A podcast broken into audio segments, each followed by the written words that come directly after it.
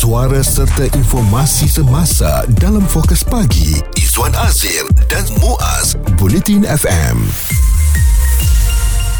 Kadang-kadang menjadi terlampau baik pun susah juga ya. Orang akan mengambil kesempatan kepada kita walaupun secara peribadinya memang kita ni nak buat-buat baik kepada semua orang. Kalau boleh bekerja tu nak buat perkhidmatan yang sepenuhnya lah kan. Sampai nak katakan tidak, nak menolak satu perkara pun jadi sukar. Kadang-kadang kita memang susah untuk mengatakan tidak hanya untuk membuatkan orang lain senang dengan kita dan mungkin akan menjadi sayang kepada kita. Dalam jam ini kita nak bercakap tentang budaya people pleaser ataupun orang yang suka membuatkan orang lain suka kepada dirinya Mm-mm. dengan tindakan-tindakan yang diambil. Uh, seseorang yang mudah sangat untuk menuruti apa saja yang orang lain minta atau orang lain um, katakan supaya orang lain itu berpuas hati dengan dirinya. Uh, ini adalah budaya people pleaser yang memang berlaku dalam masyarakat kita ya Muaz. Okey walaupun sebenarnya berat hati individu itu untuk melakukan uh, perkara tersebut tapi dia buat juga. Mm-hmm. dan uh, jangan uh, tak tahu ya kadang-kadang kita tak tahu um, apa perasaan people pleaser ni. Orang yang sentiasa buat kebaikan ni adakah dia berpuas hati bila dia buat baik dengan semua orang? Mm-hmm. uh, dia kata yes kepada semua benda adakah dia okey ataupun tidak? Seperti Izzuan katakan tadi mungkin untuk individu yang melihat orang yang terlampau baik sangat ni nampak seolah-olah macam kipas. Mm. tapi bagi saya uh, individu ni dia tak kipas pun. Niat dia tak kipas pun. Niat dia lebih kepada dia kalau boleh nak menyenangkan hati orang lain dia tak mau menyakiti hati orang lain. Ah dan satu lagi dia tak tahu nak menolak tu macam mana. Dan dia tidak mahu masuk ke dalam apa-apa konflik jadi pada uh, dia menyakiti hmm. hati orang, dia menyebabkan orang lain bersedih, lebih baiklah dia lakukan apa sahaja yang orang itu mahukan supaya orang itu tidak uh, memandang serong kepadanya. Dan dalam people pleaser ni anda perlu tahu kriterianya ya. Pertama seperti dia mengharapkan uh, validation atau pujian, ada setengah dari people pleaser ini yang memang suka berbuat baik dengan orang tetapi orang itu perlu menunjukkan rasa terhutang budinya, uh-huh. rasa berterima kasihnya kepada yang memberi perkhidmatan tadi. Oh. Uh, jadi ini antara uh, apa orang panggil ciri-ciri ciri-ciri uh, people pleaser ni. Dia akan contohnya kalau saya suruh awak pergi ke ataupun awak suruh saya pergi ke kantin, uh, awak dahaga belikan mm-hmm. air, saya akan pergi. Saya tak nak kata no nanti awak mungkin merajuk, tetapi lepas saya bahagi, uh, bagi saja air itu kepada awak dan awak terus minum tanpa ucap terima kasih kepada saya, saya akan terasa. Ah, jadi awak mengharapkan terima kasih, hmm. baik awak ya. Ha, dan satu lagi adalah berbuat baik kerana itu adalah satu tanggungjawab. Ha, yang ni yang kita paling dapat uh, lihatlah ya. Ha, sebab kita, kalau kita tanya kenapa berbuat baik dengan semua orang, tak apa ni tanggungjawab saya, tak apa. It's okay kan. Ha, hmm. Jadi semua it's okay, it's okay. Lama-lama kita tengok tak bagus untuk kesihatan mental dia juga ya. Hmm. Tapi itu apa yang kita rasalah.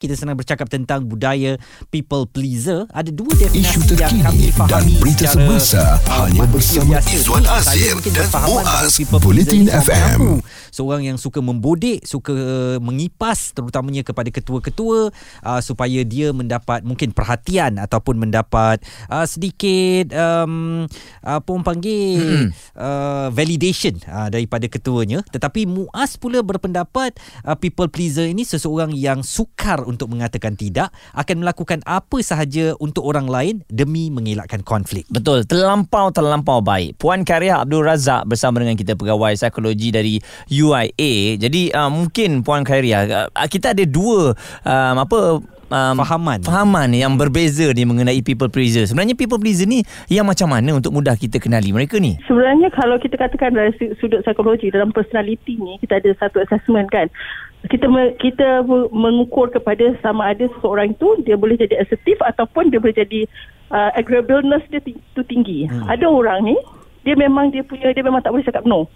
Ha, sebab dia personality dia memang uh, sentiasa bercakap yes kepada orang sebab dia rasa dia nak dapat apa ni uh, sokongan dari segi society lah hmm. maksudnya nak dapat kawan hmm. uh, so dia itu menyebabkan dia jadi uh, cakap always yes to people. Hmm. Susah nak cakap no. Tapi ada juga yang memang sememangnya uh, saya rasa itu dari sudut personality yang berbeza lah yang lain. Di mana dia sentiasa please boss dia. Maksudnya hanya orang-orang yang ada ada power, kuasa yang dia akan cakap yes. Hmm. Ha, itu personality yang berbeza. Itu bukan boleh dikatakan sebagai apa kata people pleaser as general. Kalau hmm. people pleaser as general biasanya dia sesiapa sahaja dia memang susah untuk bercakap no. Hmm. Dan ap- apakah budaya people pleaser ni AKA pada saya budaya mengipas, budaya mengampu ini memang biasa. Bukan sahaja dalam budaya masyarakat kita tapi sebenarnya satu kebiasaan juga dalam uh, masyarakat-masyarakat lain di dunia Puan Khairia. Okey, uh, memang ada yang memang dia mungkin akan cakap yes ataupun dia hanya ikut bos dia uh, sebab dia rasa itu kepentingan dia. Itu adalah orang yang kita kata personality yang bukan kita kata sebagai generalist people pleaser lah sebenarnya. Mm-hmm. People pleaser ni usually kawan-kawan dia pun dia, dia akan kata yes. Mm. Uh, sebab dia kata dia nak please kawan dia so that dia akan dapat sokongan kawan dia, dia akan dapat kawan yang ramai. So mm-hmm. ia adalah people pleaser. Tapi kalau orang yang berperangai macam mengampu mengampu bos ni semua biasanya adalah um, orang yang mempunyai uh, apa agenda sendiri. Mm-hmm. Dia nak uh, supaya dia apa ni bos ni um, favor dia lah. Uh, dia buat. Tapi tak semestinya kita kata orang yang macam ni kerja dia efektif ataupun kerja dia dia, dia adalah seorang yang produktif. Mm-hmm. dia mungkin depan bos yes. Tapi kerja dia mungkin dia delegate kepada orang lain. Yes. uh, so ada. Uh, macam dan tu. yang paling bahayanya puan uh, kerja-kerja dia tu nanti orang yang betul-betul people pleaser ni yang kena buat. Uh, sebab orang tu tak boleh nak menolak ya. Fokus pagi Izwan Azir dan Muaz. Komited memberikan anda berita dan info terkini Bulletin FM people pleaser yang kita bincangkan hari ini. Budaya yang uh, kalau dilihat orangnya terlampau baik dan mungkin juga kita nak jumpa dengan individu sebegini uh, sedikit susah lah Izwan. Kerana dia selalu minta maaf hmm. antara ciri-ciri ya. Uh, dia mengaku bersalah walaupun bukan salah dia. Dan yang paling obvious sekali dia ni tak pernah kata tidak jadi saya nak rangkumkan antara soalan saya dengan soalan Muaz kepada tetamu kita Puan Khairiah Abdul Razak pegawai psikologi Universiti Islam Antarabangsa. Uh, people pleaser ni kalau ibu ayah dah melihat anaknya bercenderung uh, eh untuk menjadi begitu Puan Khairiah, apa yang mungkin boleh dilakukan? Sebab saya bimbang anak itu mungkin dimanfaatkan oleh kawan-kawan, teman atau uh, circle-nya di sekeliling termasuk saya bimbang dari segi aspek uh, seksual eh. Boleh tak saya nak cium awak? Hmm, hmm okey betul tak boleh tolak eh. sikit aja oh. ya. Hmm. Ha, jadi Bahaya. dia mungkin benarkan tapi balik daripada kejadian itu mungkin emosinya sendiri akan merundum kenapalah aku benarkan tadi perbuatan begitu dan sebagainya hanya kerana aku tak mau say no atau aku hmm. tak mau mengada uh, atau uh, ada satu konflik dengan uh, kawan-kawan aku. Okey, uh, sebenarnya daripada awal lagi kalau kita katakan daripada pendidikan awal kanak-kanak kan kita kena ajar anak kita untuk sebenarnya lebih independen, buat kerja sendiri ataupun kita minta untuk dia pergi beli barang sendiri, kita tengok dari jauh ajar dia untuk buat decision sendiri. Itu adalah salah satu pendekatan awal yang boleh dibuat untuk ajar anak kita dari sudut kebolehan dia untuk uh, apa kata membuat uh, keputusan sendiri. Itu sangat penting. Sebab apa? Selalunya budak-budak yang jadi ataupun yang bila dewasa jadi people pleaser ni bila kita tengok memang dia punya kehidupan daripada kecil sampai ke besar even dia punya course yang dia ambil kat universiti pun parents yang tentukan. Mm-hmm. so decision making tu tak diajar daripada kecil Ha, maksudnya kita bila dah sampai 5 tahun, 6 tahun kita dah boleh didik anak-anak kita untuk buat decision sendiri yang kita kena trust anak kita untuk dapat uh, apa ni um, bagi idea dan pendapat sendiri. Ha, itu paling penting. Lepas tu um, bila kita cakap anak-anak kita ni kena kita kena apa ni raikan juga dia punya pendapat uh, some parents dia akan cakap okay you tak tahu apa-apa lagi I dah makan garam dulu daripada you mm-hmm. okay so you kena uh, ikut So biasa budak-budak yang macam ni dia very timid, dia bila dekat uh, dia low self confidence and kita boleh tengok bila dewasa dia akan jadi um, emosi dia memang terganggu. Biasanya dia akan menghadapi uh, sampai keadaan yang lebih teruk dia akan ada depression ataupun sakit mental yang lain lah. Hmm. Oh. Uh, jadi uh, very serious benda ni sebenarnya. Memang bahaya ya. Dan okey lah let's say dah dewasa ni kita pun uh, kadang-kadang nampak orang yang suka people pleaser ni kan orang yang terlampau baik sangat. Jadi apa yang boleh dibuat buat mungkin kadang-kadang emosi mereka ni pun kat rumah dia tertekan dia tak cerita dengan kita sebab depan kita semua nak nampak baik kan. Hmm. Okay, so biasanya kalau kita anyone yang notice kalau dekat uh, tempat kerja ke ataupun ahli keluarga ataupun diri sendiri rasa begitu, dapatkan pertolongan daripada pakar, sebenarnya psikologi ataupun kaunselor lah. Psikologis is better untuk terus diagnoskan apa dia sebenarnya isu dia uh, so that uh, bila dia dapat uh, tahu apa masalah dia di mana intervention boleh dilakukan bantu dia dari segi macam kita boleh ada assertiveness training kita ajar uh, klien kita untuk uh, say no. Hmm. and then kita ada pelbagai intervention kita boleh buat untuk dia kenal diri dia untuk dia uh, prioritas diri dia so that dia boleh buat decision sendiri. And decision making training pun kita boleh uh, teach and uh, help our client lah. Uh, so jadi dekat situ uh, sebenarnya professional help is very important dan juga itu kalau dewasa lah. Kalau kanak-kanak biasanya dia adalah kita, kita bergantung kepada parents lah. Parents bawa pergi terapi ataupun intervention daripada pakar psikologi. Ringkas saja puan. Um, apakah kita sebenarnya patut juga mengajar masyarakat ataupun anak-anak kita bahawa konflik itu sebenarnya walaupun tak bagus tetapi hmm. mereka somehow perlu belajar untuk mendepani konflik juga. Termasuk dengan um, kalau ada keperluan untuk menyatakan tidak mereka perlu menyatakan tidak Ya betul. Sangat-sangat perlu. Sebab apa? Sebab kita boleh tengok even kalau anak kita sangat excellent dia dah besar dia dewasa dia akan satu hari akan jadi leader. So bila kita jadi leader kita kena ada satu term, ada satu time kita firm satu time kita boleh cakap yes or no uh-huh. satu time kita boleh accommodate kita punya staff. Hmm. so itu sebenarnya kita mendidik anak kita daripada kecil untuk ada leadership skill decision making semua tu penting untuk dia dewasa nanti survive sebagai seorang dewasa. Ha. Jadi memang ke, perlu untuk kita fahamkan konflik tu perlu dan kita perlu deal dengan konflik instead of kita apa uh, lari daripada masalah ataupun just follow je the flow without uh, apa kita face the issue. Jadi itu dia respon yang telah pun diberikan oleh uh, puan Karia selaku pegawai psikologi UIA eh Izwan nampak hmm. macam biasa-biasa je tapi sebenarnya kena ada kawalan kendiri ya hmm. uh, sebab kadang-kadang kita sendiri pun tak tahu yang kita ni people pleaser kita um, hidup dalam dunia ni Izwan kan dituntut untuk wasatia hmm. uh, berbuat baik sederhana dan sebagainya mungkin kita rasa benda tu betul tapi letih lah kalau kita nak puaskan hati semua orang uh, dan kita tak pentingkan emosi atau atau perasaan kita sendiri. Uh, jadi berhati-hati jangan sampai kita terjerumus ke dalam um, sikap budaya people pleaser ini. Pendapat, komen serta perbincangan fokus pagi Izwan Azir dan Muaz Bulletin FM. Budaya people pleaser sukar untuk menyatakan tidak kepada permintaan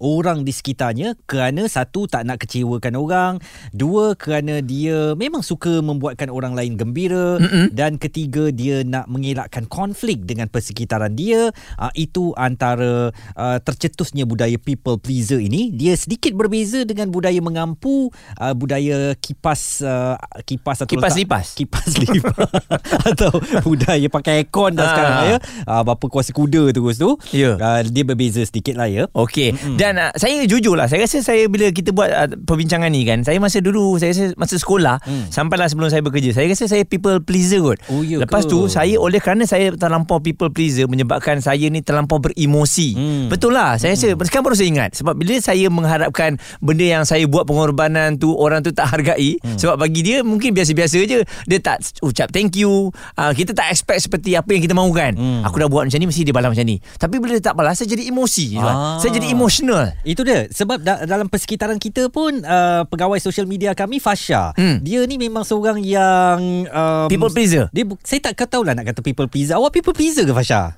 Awak people pleaser ke Oh tak ada suara. Dia tak ada suara. Ha. Dia takut. Dia Tapi takut. dia ni memang jenis Tak nak cakap no kan? Hmm. Dia kalau kita kata Fasha sekarang pergi kantin. Kejap boleh tak bang? Sekarang. Maka dia Okay bang. Ha, Itu ha. skrip Izzuan yang betul lah. Dia selalu macam Sekarang. Tak tapi memang Dia susah untuk menolak. Ha, ha, Selalunya Tapi kalau kualiti kerja bagus Betul. Saya tak dapat dinafikan. Cuma ada ha, Ada orang ambil kesempatan pula pada dia. Betul kan? Jadi kita sekarang kena Fasha lapar lah. Ha, Boleh tak tolong pergikan kantin Belikan abang Apa-apa-apa-apa ha. Okey bang. Dia tak pernah kata no. Ya. Dia tak ya. pernah kata tak boleh. Hmm. Aku ada kerja aku lah. Kau pergilah beli sendiri. Itulah Nampak? manusia dah dia kata yes pun orang marah. Ha. Kalau dia kata no kata dia sombong. Susah betul tak? Awak people kan? pleaser ke Fasha? ha, dia kata ah betul. Okey, jadi um, ini benda yang memang berlaku di depan kita dan uh, oleh kerana itu ya ada satu perkongsian oleh seorang uh, pengacara dan pempengaruh media ni Haziman Huzir. Hmm. Ha, dia berkongsikan dekat IG dia mengenai people pleaser. Kita buat sesuatu tu untuk memudahkan uh, orang lain dah bicara, tak nak confrontational, tak nak bergaduh. Tetapi kadang benda tu dia makan diri tau sebenarnya. Aku ikut apa kehendak orang lain. Dia tak boleh buat, tak apa aku tolong buatkan. Kau berhutang dengan aku tak apa bayar bila kau ada duit dan benda tu kadang-kadang dia jadi toksik tau kepada diri sendiri kadang-kadang kita tak perasan pun yang sebenarnya kita ni yang toksik kepada diri kita sendiri Hmm, Haziman Huzair memberikan nasihat kepada kita. Saya nak sambung dengan nasihat daripada Dato' Dr. Haji Muhammad Fazilah Kamsah juga di Twitter yang menulis jangan terlalu berusaha nak puaskan hati semua orang. Risau kita sendiri jadi penat nanti dan uh, ada pertanda-petanda macam mana kita ni boleh dikategorikan sebagai people pleaser termasuk melakukan apa pun asalkan orang sekeliling kamu senang hati dan susah sangat nak katakan tidak dan dia rasa bertanggungjawab atas perasaan orang lain. Kerap sangat minta maaf walaupun tak perlu sebenarnya. Eh saya lah Wah, rasa tidak sedap hati terutama bila orang melontarkan rasa kecewa dengan kita. Eh saya lah tu Mengharapkan pujian daripada orang lain untuk rasa lega, berkelakuan seperti orang di sekelilingnya pada saat dia sendiri rasa fake dengan dirinya dan mengiyakan segala sesuatu semata-mata untuk menghindari konflik. Okey, saya baru sedar memang saya people pleaser waktu saya sekolah Ah. dan masa saya belajar. Mm-mm. Ya, Tapi um, sekarang kau bukan people Okey. pleaser. Aku minta sikit kau punya teh tarik pun kau tak bagi. Bincang, debat dan pendapat bersama personaliti TV dan radio. Izwan Azir dan Muaz Fokus Pagi di Bulletin FM. Budaya people pleaser ini antara yang kita kupaskan pada jam ini uh, bagaimana orang yang sukar untuk mengatakan tidak hanya bagi mengelakkan konflik dan akan berkata ya untuk mendapat pengiktirafan daripada persekitarannya serta puji-pujian uh, itu yang mungkin perlu kita perbaiki sekiranya diri kita memiliki budaya people pleaser. Kadang-kadang orang yang baik sebegini eh um, saya kesian juga apabila dia diambil kesempatan daripada orang lain. Hmm. Uh, walaupun sebenarnya menjadi people pleaser ni kalau kat sesebuah syarikat bahayanya juga dia akan diadili oleh individu lain bahawa dia ni seorang kaki kipas. Hmm. Kalau orang tak kenal padahal dia memang uh, susah nak mengatakan tidak dan kalau boleh nak tanggungjawab dia tu dia nak selesaikan walaupun tanggungjawab orang lain pun dia nak buat juga. Hmm. Janji tak ada masalah di kemudian hari. Uh, saya tertarik dengan satu penulisan oleh Dr. Azura Hashim ya. Kesan sampingan menjadi seorang people pleaser di Facebook tulisannya kekecewaan dan kebencian. Hmm, Jadi ni jika anda ni. memberikan semua yang anda ada dan tidak mendapat apa yang anda mahu atau perlukan, anda pasti akan membenci diri sendiri kerana terlalu baik dan membenci orang lain kerana tidak mengiktiraf usaha anda. Emosi yang dibotolkan, sikap yang dimaksud uh, dimaksudkan ialah apabila anda menyimpan perasaan atau emosi di dalam diri dan bukannya meluahkannya. Apabila anda berbohong tentang rasa tidak selesa, marah atau tidak memenuhi keperluan anda, anda akhirnya menekan banyak emosi. Okey dan orang lain menggunakan anda Betul. seperti yang uh, Muaz katakan tadi dan uh, kurangnya jati diri kerana hmm. ketakutan terhadap penolakan membuatkan anda menyimpan diri anda yang sebenar di dalam diri anda. Hmm. Dan memang perkara ini saya sendiri mengalaminya sewaktu saya belajar dulu dan bagaimana tahu saya keluar daripada kepompong uh, people pleaser ni uh, sebab saya terlampau beremosi Zuan. Hmm. Saya pernah ada satu uh, ketika oleh kerana saya nak please orang lain tapi orang tak menghargai saya, saya berhenti di uh, stesen Arau. Hmm. Masa tu kita naik kereta ramai-ramai. Hmm. Saya kata berhenti sekarang. Saya sebab emosi sangat, saya keluar, saya balik naik bas. Dramanya.